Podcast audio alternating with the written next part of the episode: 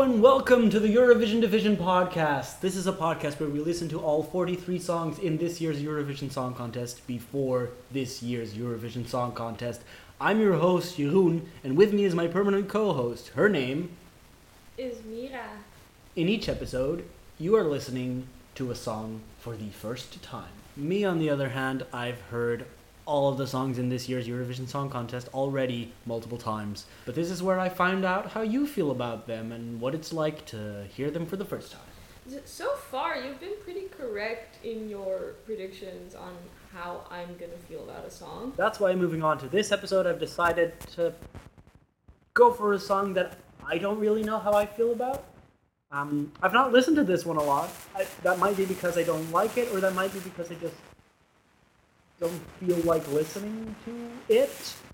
That's what not liking it means. Well, though. does it? yes, absolutely. That's what not liking a song is. No, you know, you know, Eurovision music is often. Bad?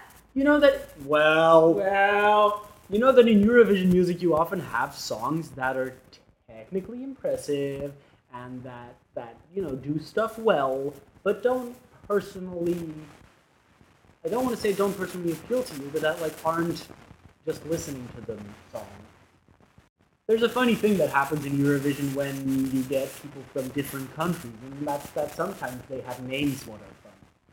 Talented performer called Ako no, Gachechilance, no. which I perceived at first glance to read taco and enchilada. But because everyone was like, ha ha ha, taco, like the food, ha ha ha, taco, like the food, Georgia is not represented this year by Taco Gachechiladze, but by Tamara Gachechiladze.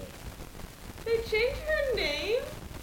So let's take a listen to Georgia's entry for the Eurovision Song Contest 2017, uh, Keep the Faith by Taco Gachechiladze. I have lost many times,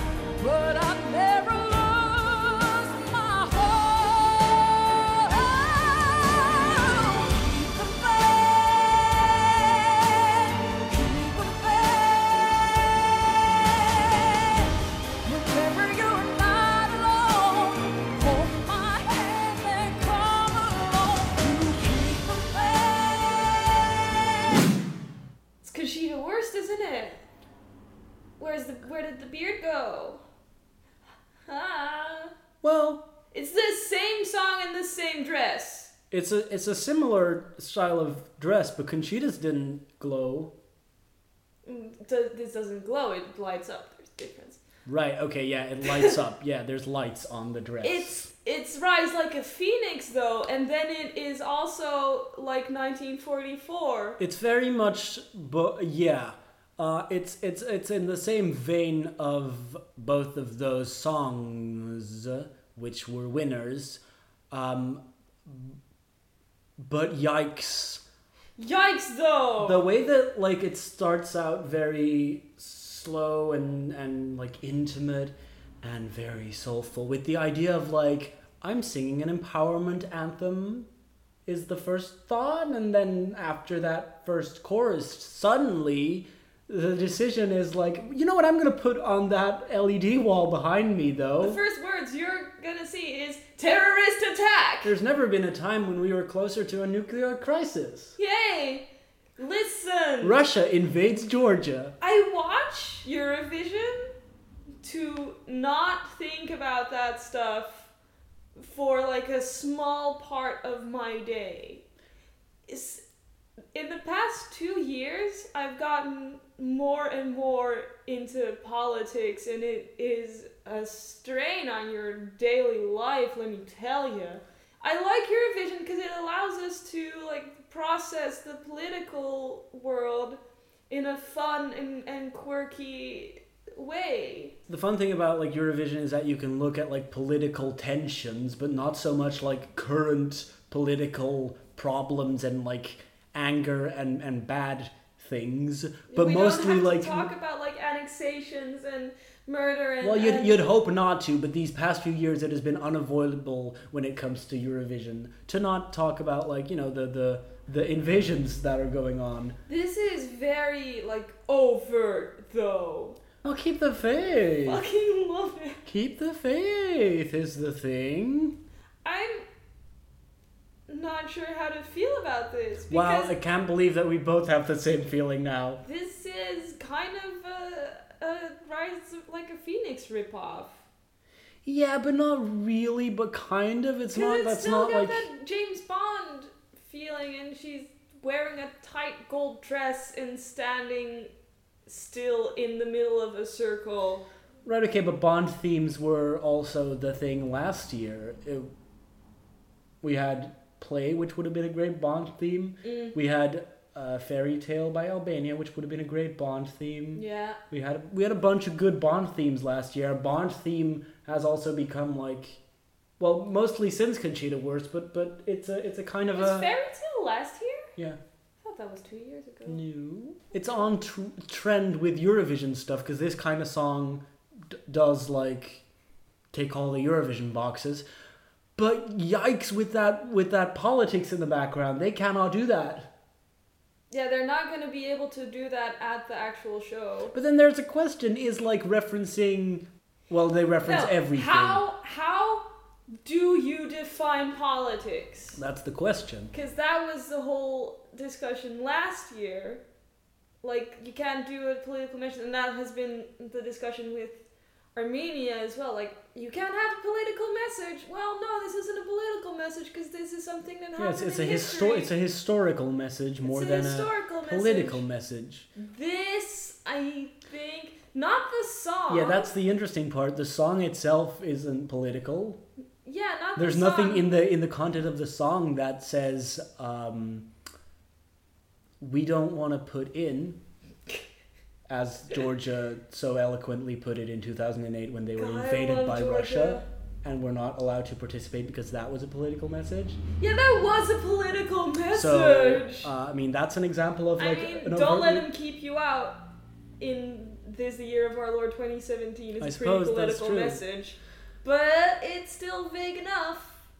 But they definitely cannot have this exact Well, they're not going to have the exact visuals either. No, there's going to be a team working on good visuals at Eurovision. I don't think It's not elegant. anyone at Eurovision is going to want the words terrorist attack anywhere near that stadium. Yeah, that's fair. That said, I do want to see those newspaper headlines and especially have Washington's Post above them. So if you're if you're watching the video, go to like a minute, uh, one minute and thirty seconds, and just look at the the beautiful letters that say Washington's Post. These No- are 100% real newspapers. no, No. no, those No, are those are templates downloaded for After Effects where you can just like add in a picture and That is fabulous. I love it. it's it's very nice to look at. So it can be a political message.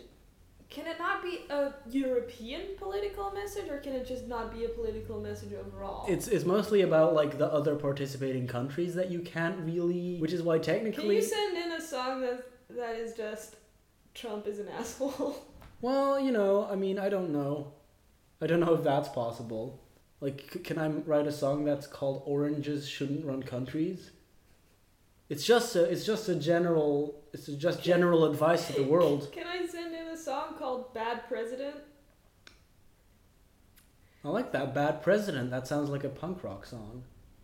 Ooh, that sounds like a punk rock band. Oh yeah, "Bad President." Bad President. Representing Georgia in Eurovision 2018 will be the punk rock band Bad, Bad President. I love it. Let's start this band. Yeah, but then will people think it's about Vladimir Putin? Um, so keep the keep the faith, Taco. Keep faith, Taco. Like I respect her. She's a good vocalist. She's a good uh, vocalist. that's- She's that's a just one thing that- she has great hair. Yeah, absolutely. Oh, her hair is very good. But like I was saying in advance, this isn't something that I've listened to a lot because it's just too much to like unpack each time. But that being said, I do think it's it's a competent act and a competent song, and she does sing well. Yeah, and and I definitely want to be her friend. and it works. And yeah, she's just she just seems really cool. She seems like a really cool person. She's just very glamorous on, on stage, but in, in like her mo- her movements and her. I mean, she's stationary, but there's not like. I didn't, but it's because there's lots of images on the background. Yeah, there's lots of images on the background. Oh boy. Yeah, like how to deal with this, how to Yes, feel about are this. It's not that I don't like it. It's that I'm not gonna listen to this a lot. Yeah, I don't know. Yeah, It doesn't work as not a Eurovision song. No, but yeah, you can say that about a lot of things. So, it's an all right song, and she does do a great job on stage. And there, the the the bridge where like the instrumentation drops Oh yeah, that's is real really good. nice. It's it's That really, yeah, that tickled me. like all of that does, yeah, all of that is good. It's just that like the the news images and the destruction and the fire in the background. It's so much. That's gonna do it for this episode of the Eurovision Division podcast. If you like this episode, make sure to go to iTunes, leave a little leave a little review, give us some stars. Um, you can listen to us on SoundCloud and on iTunes and on Stitcher and on wherever you find your beautiful, beautiful podcasts. I used Yep Podcast Addict. It's a good one. See you next time when we'll be talking about yet another song in this year's Eurovision Song Contest.